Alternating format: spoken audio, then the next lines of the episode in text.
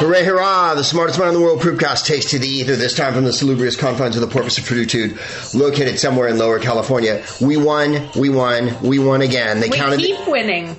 we win every time. Uh, I'd like to introduce the Vice President elect, Jennifer. Hello. Hi, my name's Greg. You know who you are.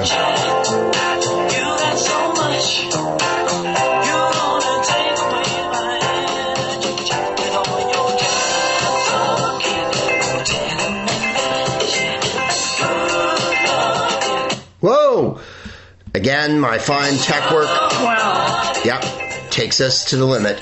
Uh, you've been watching the Bee Gees documentary. We've been watching the We Bee Gees We keep documentary. watching it. We've This is my it. favorite Bee Gees song, actually. What? Jive Talking from 1975. I think it was an awesome turn for them. They were so brave to just go in a whole other Right? They've been a white guy pop band. Yeah. And they embraced the The coming wave black, of disco. gay Yeah. disco sound and with, you know, wonderful results. What is it you said? They made music for women finally Yeah. Yeah. that women could dance to. What?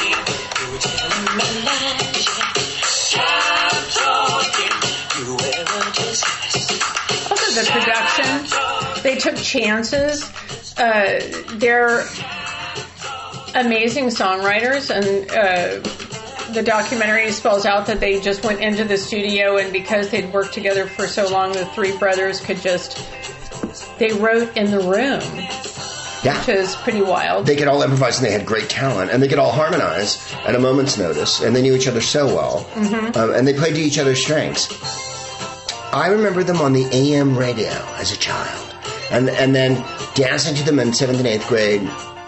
And then they jumped into disco before everyone else did. Mm-hmm. They were never accused of like, oh, they went disco. It was like, oh, they'd gone disco way before they did Saturday Night Fever. With this record, in fact, I was sitting in a car park in Phoenix, Arizona, with my nephew Eric. I think I must have been 15 or 16, smoking a cigarette. In a- Surely not. in a in a a, a, a parental car or an older person's car, and uh, and Nights on Broadway came on, and I remember thinking, "Wow, Right? this record is really uh, made to last." Um, other white guy groups were not doing what they were doing. No, let's talk about the best part of the documentary.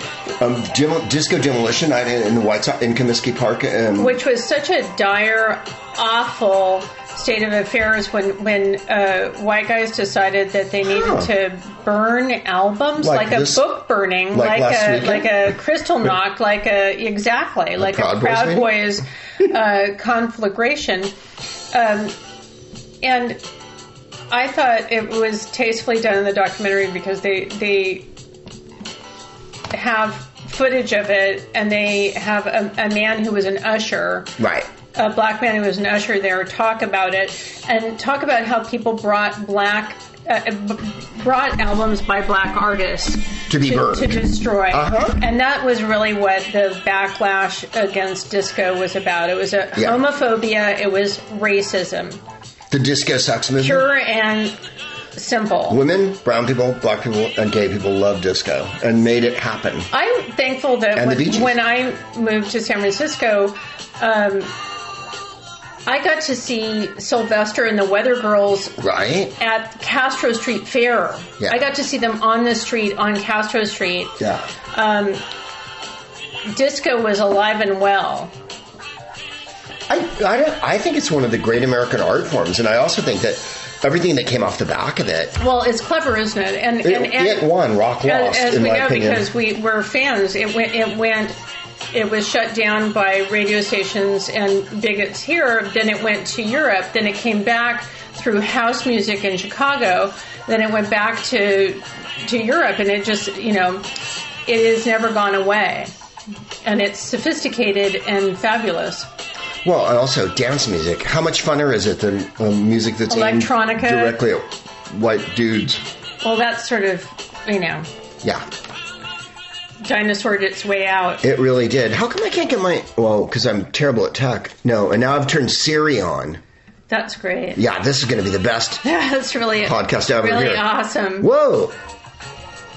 One That's of the what I things wanted. that I love that Mor- Maurice Gibb uh, was really the mediator in the group, and he said that one one of the brothers was okay, two of them was good, but three of them was magic. was I love that so much. funny, but- One of us is good, two is okay, three is magic. It's true though. It's true. When they're all together, well, a lot. There's a, several entities that when all, are the sum of their parts. the number of hit songs, the songwriting. A zillion. It just goes on and on. I think there were. A, it says at the end of the documentary a thousand songs. Um, Plus islands in the stream. What? Heartbreaker they, for they wrote hits for other people. The thing that's Woman magical is that not only were the, they these hit makers with all this talent, but when things shut them down, they just they morphed into something else. Oh yeah. Oh, they changed every time. But I do remember when I saw them do Jive Talking on TV that I couldn't believe it. Was this the Mike Douglas program? It was. And you loved it. I did. And the crowd was digging it, I'm Yeah. guessing. But I was just like, this. What? What Yeah. was happening? What here? magic is this? Right? They're a good group. They're astonishingly adaptive. They did not um, eschew uh, this part. I love this record. I mean, the documentary skips over a lot of uh, pain. That's for us. in their life, um, and that's part of what makes it so watchable in this year, where everyone has had too much. and pain. everyone has lost everybody Right. they know. And he lost all of his family buried. Right, and, and and it's that's heartbreaking. But to Well, I thought that it was beautiful that it emphasized that they owed everything to black music yeah. and gay music, and that there was a segment of the documentary about that and not about their personal. Right. Right. Instead of exploring their uh, the Wilson family side of them, they, they they talked about what was actually going on. No, I dig it Well, a the lot. bigger picture, Yeah. and that's what. Uh, I mean, it, we're we're in uh, December. It was May 25th that George Floyd was murdered. right? Um, let's uh, yeah, and and everything in the world's changed since then. Now we have a black vice president whose parents are from the Caribbean and India. It's she so- won again today. She won again today. Uh, Joe Biden and uh, Kamala Harris have won again today, and, and we couldn't be happier that we're going to have this team to set us right. It's just so beautiful. The caring, sharing group. right. Finally, the nice people And, after all and the. what was it that um, the I understand Bill Barr's going to spend time with his family. Jennifer. Linda Does he have a family, or what? What's going on there? Linda Thomas Greenfield? Remember, she said she's bringing gumbo diplomacy. right. which it just it's so great. Uh, I'm totally bringing um, cheese-filled bratwurst diplomacy to this moment. A vicious track.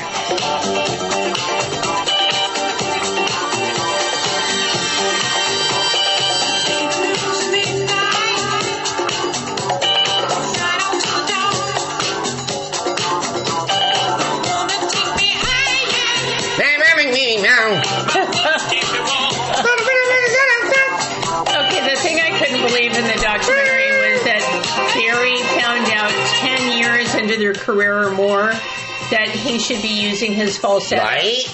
Which Like, is the whole wait, game. what? The whole What? game, right? What? I didn't know that I had that bit of game, and that Maurice apparently could play what seven instruments. Right, he's the Wayne Newton of group, and and the- whole game with the Bee Gees is they scream like lemurs. It's like Yeah. watching macaques made in the forest. There, there's so much screeching. and This part, a, I mean, the hirsute quality, oh, and hair and teeth and screaming. yeah, toothsome doesn't really begin.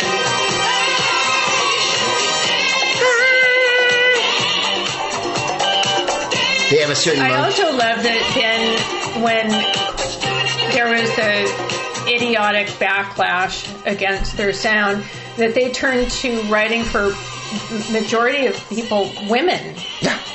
Dionne Warwick, Barbra Streisand, uh, uh, I'm a Woman in Love, Dionne Warwick, Heartbreaker, um, Dolly Parton and. Yvonne Elliman, um, If I Can't Have You, uh, Dolly Parton and Kenny Rogers, Violins in the Stream. Uh, what was the name? I can't remember Which the is name really of the jam, interesting to write a hit song for two people who are famous songwriters. Right? It's like writing a song for Smokey. Like, what? Can't you write your own song? they Yeah. are. Like di- they were just breathing, No, living. right. Barry Gibb has an album coming out. Right. When Diane Warren calls and you pick up the phone, you're like, wait a minute. Wait, what? Hang on a second. I got to put you on hold because I got.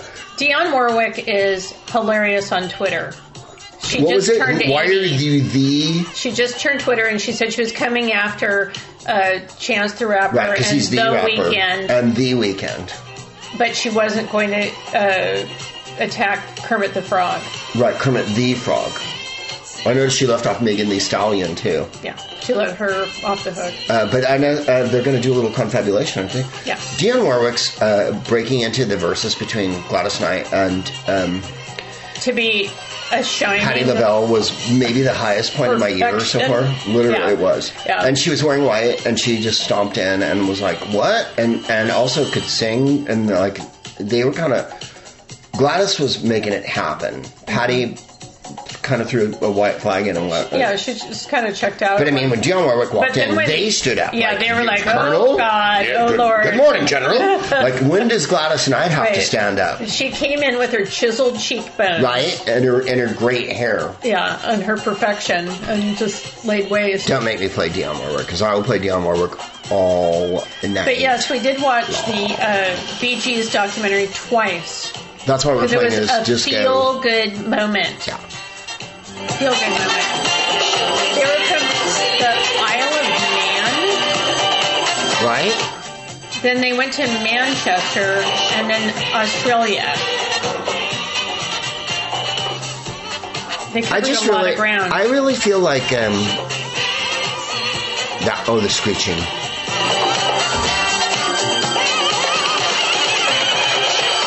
Oh my goodness! Just monkeys. that's that's when monkeys take flight. Wow! Right from the pouch. I, I think is such a strong genre. I, I always loved it. I, it you, I, Well, you know, I was it's a feel teenager. good, isn't it? Well, I went to I went to places to dance, and you'd ask people to dance and stuff. Like it, it, it was more egalitarian. I felt like it was more social too. It wasn't sitting in the corner the getting name high by the yourself. It What was, was the name of the producer that was Robert Stigwood. no in in the Bay Oh, Area? Morone. Oh, uh, Patrick. Uh, uh, oh, I just blacked out his last name. Michael Neruda. Patrick Cowley. Oh, Narda Macawalda. Yeah. Um, we were lucky that we were there. Oh there my God, the then, Area had so it many was great just, disco. It was just nonstop. Patrick Cowley produced uh, Sylvester and, Yeah. and the Weather Girls, everything. yes. he was right. fabulous. It's Raining Men. Hallelujah. And I'm on the rounds of burning up. It's just fucking fantastic.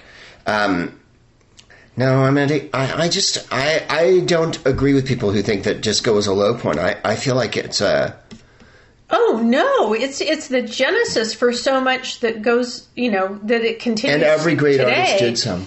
I Rod mean, Stewart, raves Aretha and everything. the That's Rolling Stones, all from there, Yeah, you know? everybody did a disco song at one point because they had to. It was that powerful. It wasn't that you were bowing to it; it was that you were acknowledging that it was such a great. Well, I think to to uh, look away from it at all is is just racist and homophobic. right? There's no getting around that. It was a really um, upbeat Oh my show to god! watch, and I'm glad that it came out now because I think a lot of people needed it. I so needed it. Here, uh, here's one. Um, speaking of disco, here's Marvin Gaye doing disco. Um, how great is his disco song?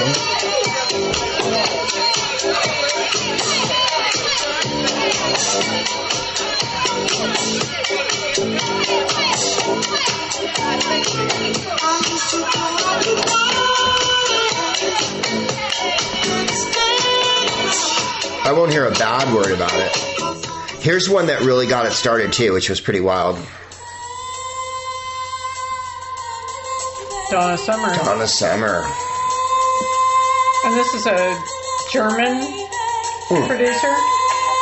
Is this Giorgio Moroder? It's Giorgio Henry. Yeah, Germany had a lot to do with what Yeah. was going on. Well, like I said, it, it went back and forth because of the racism of radio stations in the states. I remember hearing this though on the radio and thinking it was so different and, It was different. and wild, you know? But that's what I thought was uh, underplayed in the documentary about the Bee Gees is their willingness to take chances Right? with production and go in a totally different way. How about this one? Here's a little San Francisco for you, Jennifer. Oh yeah. Dance with me in the disco heat. Oh. Have a cigarette?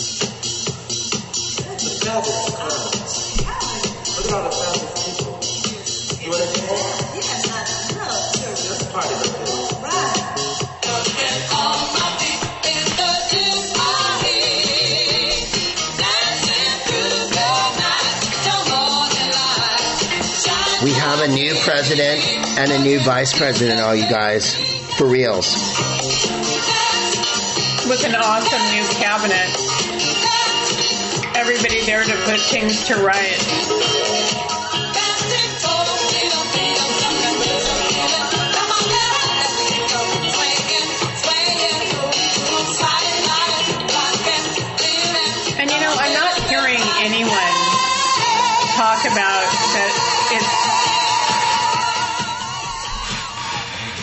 That this cabinet that that Biden Harris haven't put together an awesome team.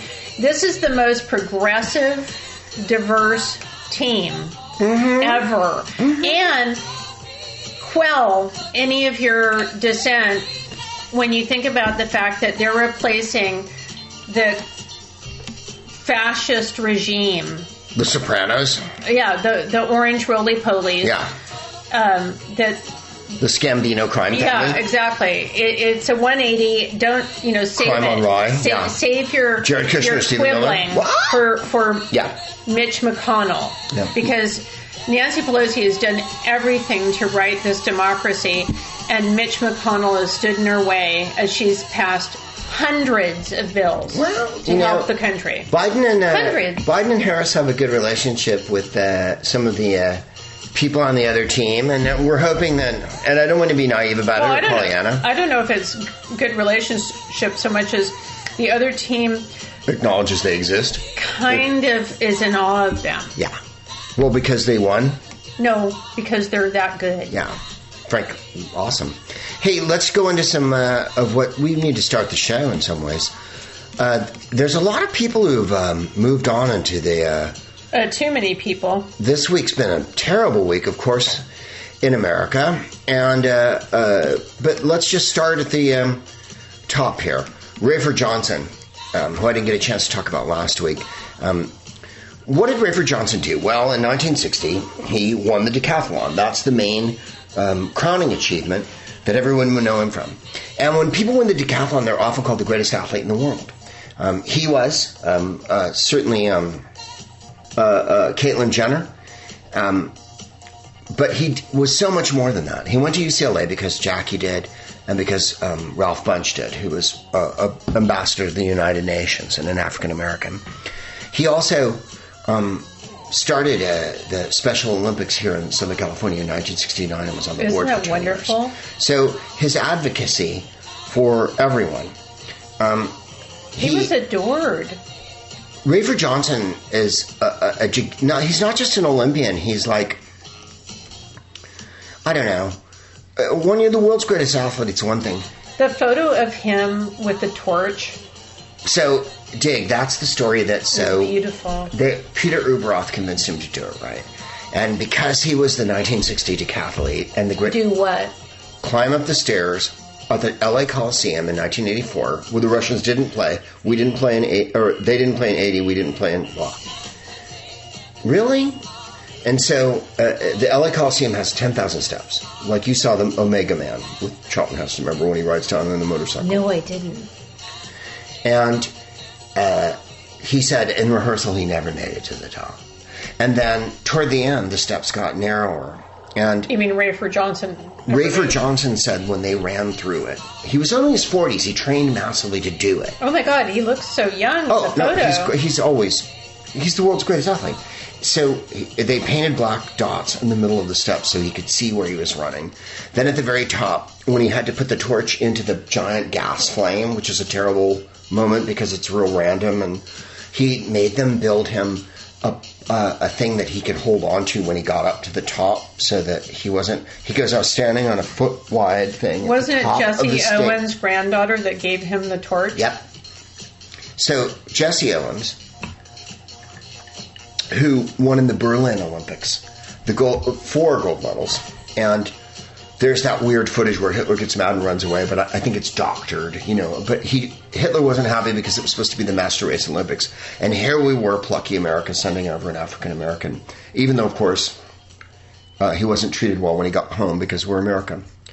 Um, Rafer Johnson also, uh, so he got to the top and he said, you know, he, he held on to the thing and then he put the the torch into the gas flame and it went boom, right? And he had to stand there and he was like, I was so A little too hot. this is I am at the top of the stadium that ha- that holds seventy five thousand people. The LA Coliseum's enormous, right? And on a tiny little stair that's this big, and they built me a thing to hold on to because I was just like, I can't. And aside from that, though, his advocacy, his um, awesomeness, he was His charitable works are extensive. no. Rafer Johnson is a, a great American and a, a superb athlete. Um, his training partner, um, C.K. Yang, uh, was with him at UCLA, and they went down to the last day of the decathlon, and that's the day he beat Yang. He came back from 55 points. It's it's just a a legendary sports story. The, And- the fact that he uh, decided to help disabled kids Mm-hmm. is so beautiful. And uh, he picked cotton. He grew up in Texas. He had no advantages, and is someone that he was really close with JFK, and then he was close with RFK. And Well, that's the story that's just well, him and Roosevelt were, believe. were with no, but him. the R, the RFK story. him and Roosevelt were, were with RFK at the Ambassador Hotel the night of his assassination. John Lewis was upstairs. Hmm. After the assassination, Rafer Johnson was the one who prized the gun out of Sirhan Sirhan's hands and had it in his pocket Rafer Johnson. and had to give it up later to the authorities. He had it on him and went home and then of course it's a terrible moment in American history and it's a pivotal moment in American history but it's part of why Rafer Johnson is so important as a person. He's not just a great decathlete, an Olympic champion, person who started the Well, and a, Special lo- a lot of people that you and I are fans of at, at that point when RFK was assassinated really had a hard time going back to what they had been doing. Mm-hmm. Um, but he went on, it seems like, you know, with more a sense of urgency. The next year, he became the chair of the Yeah. um, Special Olympics. He's uh, he he had a little bit of a movie career. Uh, he was offered. He did a little TV announcing and whatnot as well. Um, he also played for um, John Wooden, and John Wooden is a legendary coach here in Los Angeles, uh, who also coached Kareem Abdul-Jabbar and Bill Walton, and his tenets and his work ethic were always uh, the highest caliber and very, you know what I mean, super dedicated, uh, always sacrificing yourself against the group and really trying to be a, a leader uh, morally. And I think that it's imbued in all of them. They're, they're, he, Rafer Johnson's a beautiful, beautiful athlete. He's swirling in the heavens. Let's talk about Dick Allen. And I want to because when we went to the Negro League um, Hall of Game a couple years ago, and I've been super, super. Um, It, this hit hard because we enjoyed being with him so much. And it was only two years ago. um, they've let me. Uh, uh, We also know how close, I mean, Bob Kendrick, who is the president of the Negro League Museum, how close he was to Allen and Mm-hmm. how much he, he arranged, you know, every single event, uh, curated what was going on there, Yeah. and uh, the year there we were there when Dick Allen was there, um, he was just the life of the party. I was asked to uh, host again um, by Bob Kendrick, and uh, Dick Allen was there, and Eddie Murray. And but Dick Allen really was hilarious. He was offhand and funny the whole time. We had lunch with him. We were able to hang out with him. But Jennifer and him sat in the back of the bus together and were The riffing. thing that I couldn't believe was that when we were, it was just the four of us on the bus. It was Eddie Murray, you and me, and Dick Allen.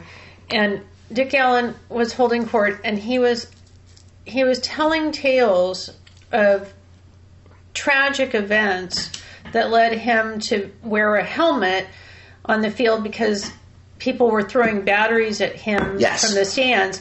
And then two minutes later he was telling a funny story. He he carried it with such lightness. He didn't seem you know, it, it, was- just profound to me that he could be that light about all of this that had happened to him Uh-huh.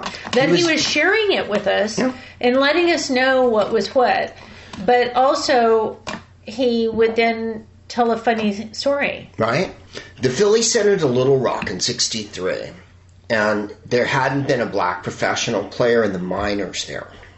And he told us that they threw stuff at him, batteries, whatnot, coins, and then at the end of the year they gave him what was it, a washing machine and a wreath and whatnot, like like He had death threats every day. yeah. But he was the most valuable player of Little Rock that year because he hit 30 homers. You know, he did what he does. And by the end of the year, they were like, "Oh, well, you're the best player on the team." So, but he got death threats every day. And when he went to the Phillies, Every of course, day. he famously wore a helmet on the field um, when he played with the Phillies.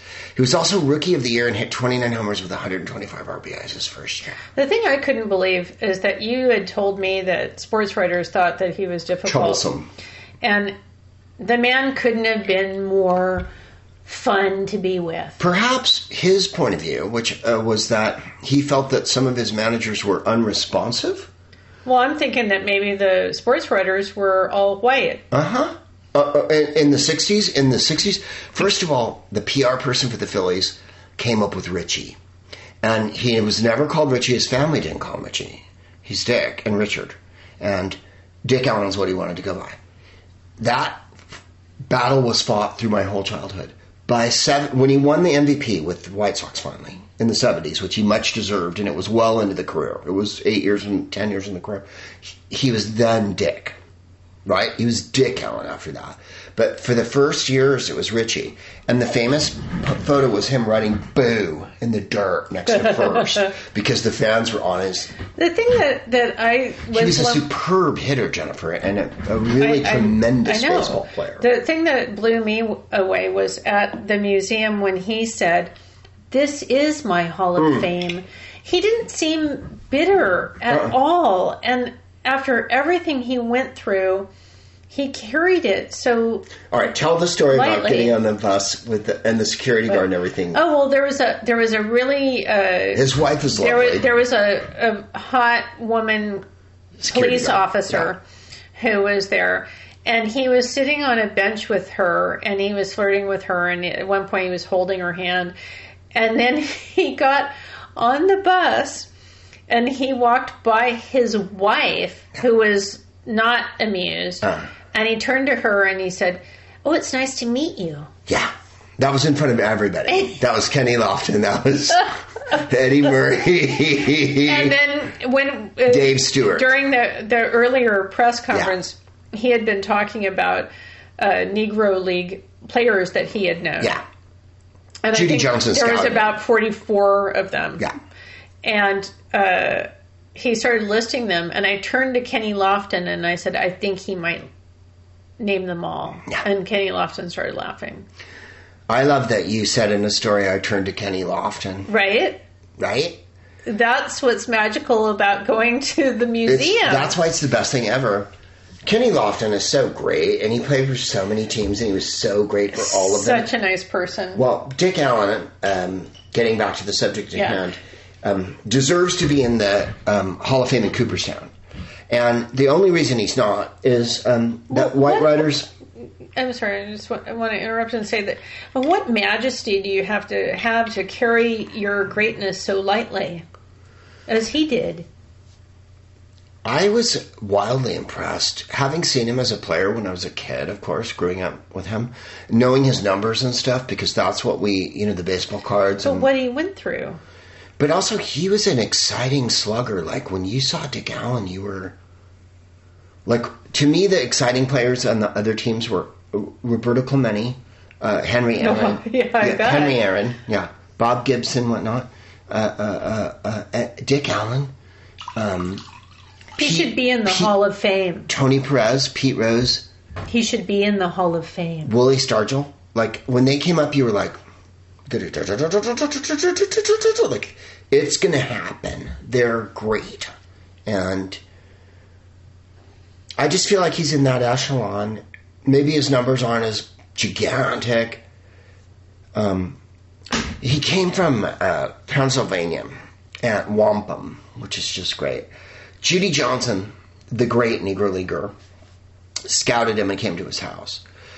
Um, he That's kind of legendary in itself. the other legendary thing is Jennifer and I, and this is the truth. It's not like great fun or whatever, but Philly's the most racist of all the baseball franchises in the National League. Not in the American League. The American League would be Boston, but in Philly, they were the last team that integrated. And he didn't go to the Giants. He didn't go to the Dodgers. He didn't go to the uh, the car, whatever. Like uh, other t- the Braves, the Giants, the Braves, and the Dodgers all had superstars by the mid 50s, right? Henry Aaron, Willie Mays, um, Jackie, um, Campy, Uke, Monte Irvin, blah, Bill Bruton. And the Phillies waited forever, and he, he got stuck with that team, which I don't think made his life a, a, a- dance through the woods. I think he had a lot of obstacles to face. But he didn't seem like that weighed heavily on him. And I think that it was because of his uh, enormous will that it it was and you know he he didn't let that weigh on him. Fair enough. And tremendous talent. Uh, Dick Allen was uh, a rare baseball player. I his book's called Crash. And if you want to read it, it's a real great account of him uh, talking about with, an, with another writer about his time in the big leagues and spending time with him. It's a bit like Satchel Paige's America, in so much as you meet him in bars, you meet him having a drink and whatnot. It's, it's very good. Um, and I would recommend it. It's a great baseball biography. He's a great player. And he, he's in the Hall of Game, and he deserves to be in the Hall of and Fame. he was a lovely person, and I'm so glad I got to meet him. And it's been such an awful year. Um, Carol Sutton uh, swirled on at 76 from COVID 19. She was an actress, and I remember her from recent recently from Queen Sugar, which I'm a, a, a big fan of yeah. uh, TV show that Ava DuVernay produces That that is directed by women. Yes, and it's an awesome show. I really love it. it. For me, it's very soothing, and it takes place in Louisiana. And she was from New Orleans. And the quote that I wanted to read was, um, well, first of all, I think her the first time she was on TV was in the autobiography of Miss Jane Pittman, Oh my goodness, that famous movie. which was written by Ernest Gaines, who was a writer who passed away last year, who is from Louisiana, a very important writer. Um, and she was in Steel Magnolias, she was in Ray, she was in Treme, True Detective, and Love. Recently, Lovecraft so she was having Country. trouble booking. um, the mayor of New Orleans, LaToya Cantrell, said Carol Sutton was practically the queen of New Orleans Yeah. theater, having graced the stages across the city for decades. We will always remember her commanding stage presence, her richly portrayed characters, and the warm heart she shared with her fellow cast and crew in productions such as A Raisin in the Sun, May She Rest in God's Perfect Peace. Um, she had such a long career, and the fact that she went, returned to New Orleans always for theater and was a big presence there. And we always think about New Orleans and that kind of, uh, you know, there there's a community there that needs uh, nurturing, looking after, preserving, and healing after everything they've gone through Oh, in the several decades. And the fact that she died from COVID 19 is heartbreaking. It is. And she played a real, uh, n- the nurturing anti character in Queen Sugar. Right. She's still recognizable. Yeah.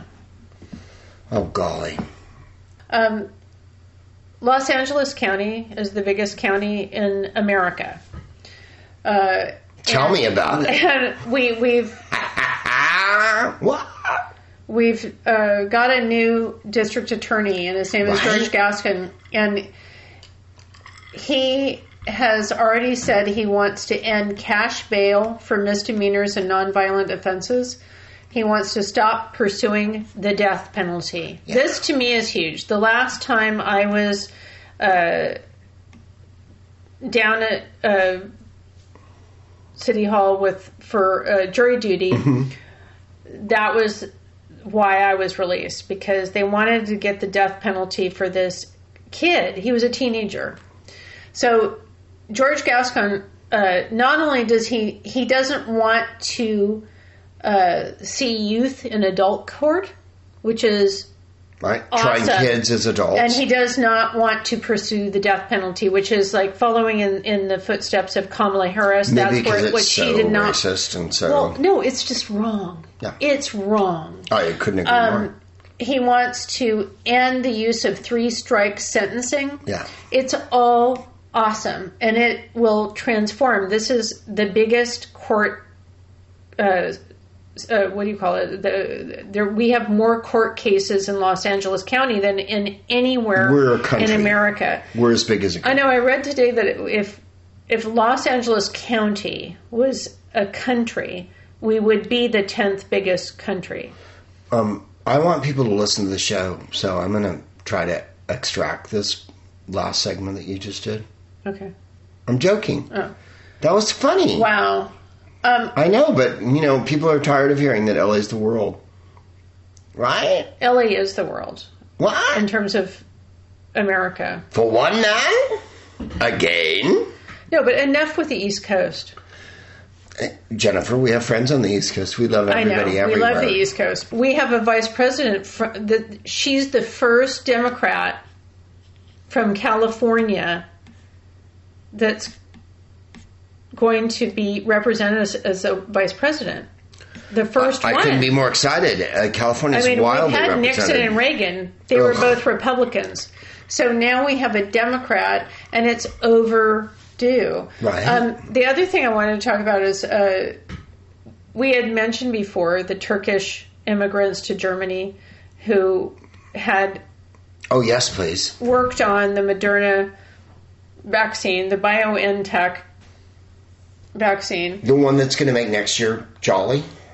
Right, and the it was very exciting to see last night the the planes landed in L.A. with the vaccine that has already been all over the states, I had a fight with Chuck Norris this morning. and going back to the woman who is from Hungary who uh, Please. developed the mRNA therapy that she'd been working on for years. I, I was reading about her uh, more, and it's just astounding that she was demoted. She was uh, actually ha- demoted from being an assistant professor. When she first tried to patent this mRNA therapy, they wanted to give her uh, coworker prior uh, precedent in the credits, and she had to say, "No, it's my lab. Right. I am the Yeah. woman that is in charge of this." Um, when she came to the states, they had sold their car and put the money. They didn't just sell it though in Hungary. It was it was- in the black uh, market. yeah. And, and they part. had 900 pounds and they stuffed it in her daughter's teddy bear awesome. and came to the States with that. But they sold the car in the black market. in I love that she, every step of the way, she kept telling, she never let up. Yeah. Uh, uh, people think that this is some kind of overnight success. These people, the Turkish immigrants in Germany, her, they've been working on trying to cure HIV, Yeah. cancer, and then this presented itself, and uh, we're hoping that they win the Nobel Prize. Uh, she was demoted to an adjunct position in 1995. Uh, she was diagnosed with cancer. Um, she kept pursuing her research. Her daughter, by the way, is an Olympic rower, rower who has two medals. Right, And- gold medals. And she said, uh, Katalin Karikó, she said that her daughter gave her strength to push forward. Wow. But obviously, both of them are just unstoppable. But the fact that she was not given any credit or you know any push forward is is is kind of wild. Um, And yet she's the one who came up with the.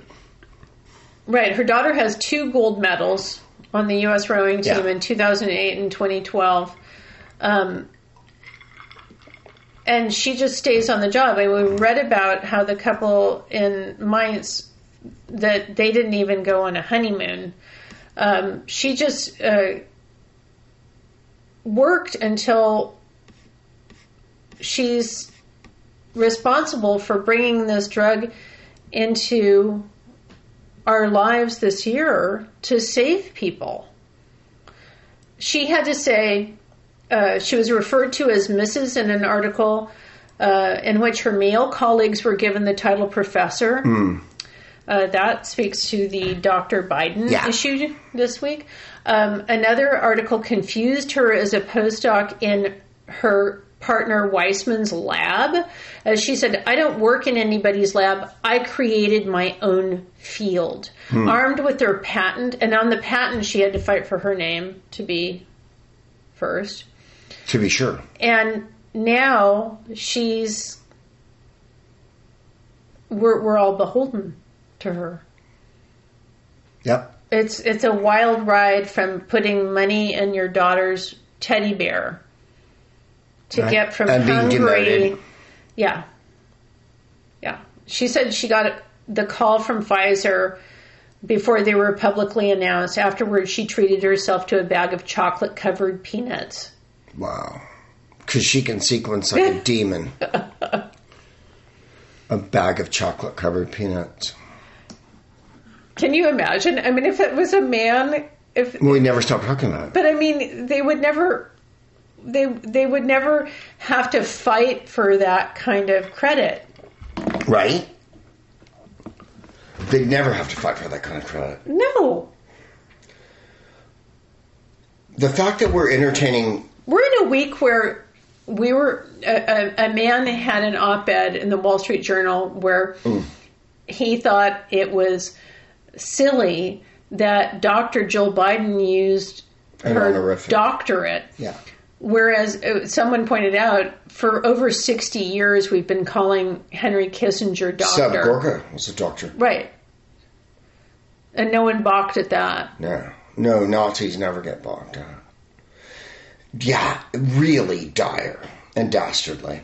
But, you know, So the woman, the woman that may be saving humanity. humanity, had to fight for her right to uh, the patent and her uh, legacy.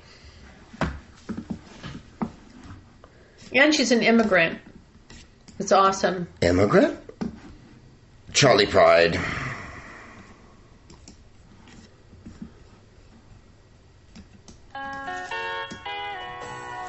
Charley Pride was the son of sharecroppers in Mississippi. And he swirled away at 86. And I have to say that I I uh, yelled when I saw the news. Yeah, you did. it was just so awful. I mean, there's so many people that have been stripped away from us this year, and he's the preeminent black country artist in a, Right, in a genre that is so horribly white. Yeah. And country music is people of color, is indigenous people, is black people. Hmm. The idea that it's now and has been for decades of white territory is just a, a construct of white supremacy. Well, but Charley Pride was someone who, with aplomb and class and pure talent and um, a dedication and. Charley Pride's amazing for several million reasons. He said, I'd like to be remembered as a good person who tried to be a good entertainer and made people happy, was a good American who paid his taxes and made a good living. I tried to do my best. He was, he was all that, and he was also a, a, a, a great ball player. Isn't that wild? He wanted to be a ball player, and he wanted to play in the major leagues. He played in the Negro Leagues for um, New Orleans and uh, the Memphis Red Sox. How did Red you Sox. find that out? You told me. I was at uh, uh, the airport in Memphis, and I phoned Jennifer, and Jennifer uh, says to me on the phone, um, "You need to know this: Charley Pride played for the Memphis Red Sox, and his brother Mac was a star pitcher." And I was like, "What?" And then, then I knew that. Then we went to the Negro League Museum, and Charley Pride has an autographed ball there that Geddy Lee donated. It's a pretty wild part of the exhibit. I it's my favorite thing in the museum. I do love all of the Satchel Paige stuff and Josh Gibson stuff and Jackie, of course, and Peanut and Mamie. But Charley Pride's autograph ball gives me a thrill because he played for several three Negro League teams and tried out with the Mets and it didn't happen. Then he moved to Montana and uh, picked up his manager, and then the demo they made finally got to Chet Atkins. It kind of reminded me a, a bit about Bill Withers because he was working at a smelting plant in They were both working in blue collar, right? Yeah. And and also uh, that Charley Pride was so he was so driven that he had thought about I'm going to do this baseball career and then I'm going to become a country western singer.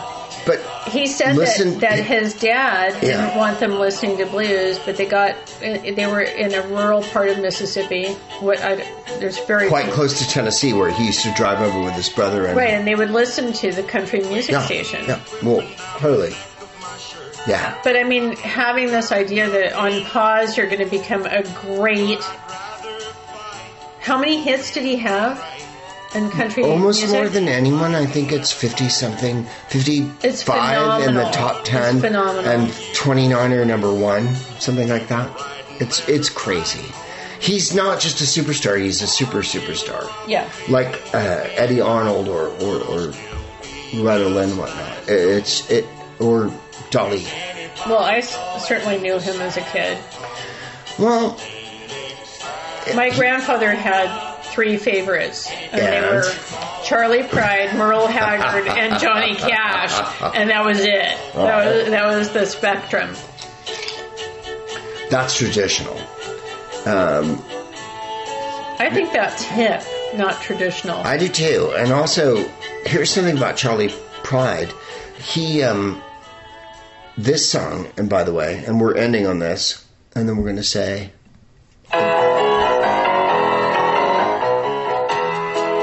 What about Chet Atkins signing him?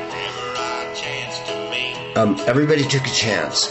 A lot of crowds he played for had never or didn't know that he was a black man when he came on stage, and he would make a joke, and they would all laugh, and then he got standing O's everywhere he went. He's an astonishing country star. He's an astonishing American. He's a beautiful person and an interpreter of, of uh, material that is almost unparalleled in his consistency and um, artistry. Right? Very much so. He's just he sort of accomplished everything that he set his mind to. He then became a, he, he bought a lot of real estate. He was, No. He was great at show business. He's great at business, yeah. at life. Right, he, he sounds like he was a lovely person. Right. Uh, you are the smartest crowd in the world. Jennifer's the smartest woman in the world. I'm the smartest man in the world. Every um, page you turn be a satchel page. Whoa. Like here it says, impressed by Pride's formidable baritone voice and Hollywood good looks. That's how he got signed. It only took being that Well, superlative. yeah. May every bell uh, be a cool Papa Bell, and if you have to buy bonds, make sure they're Barry bonds. Yes, we're playing this one again.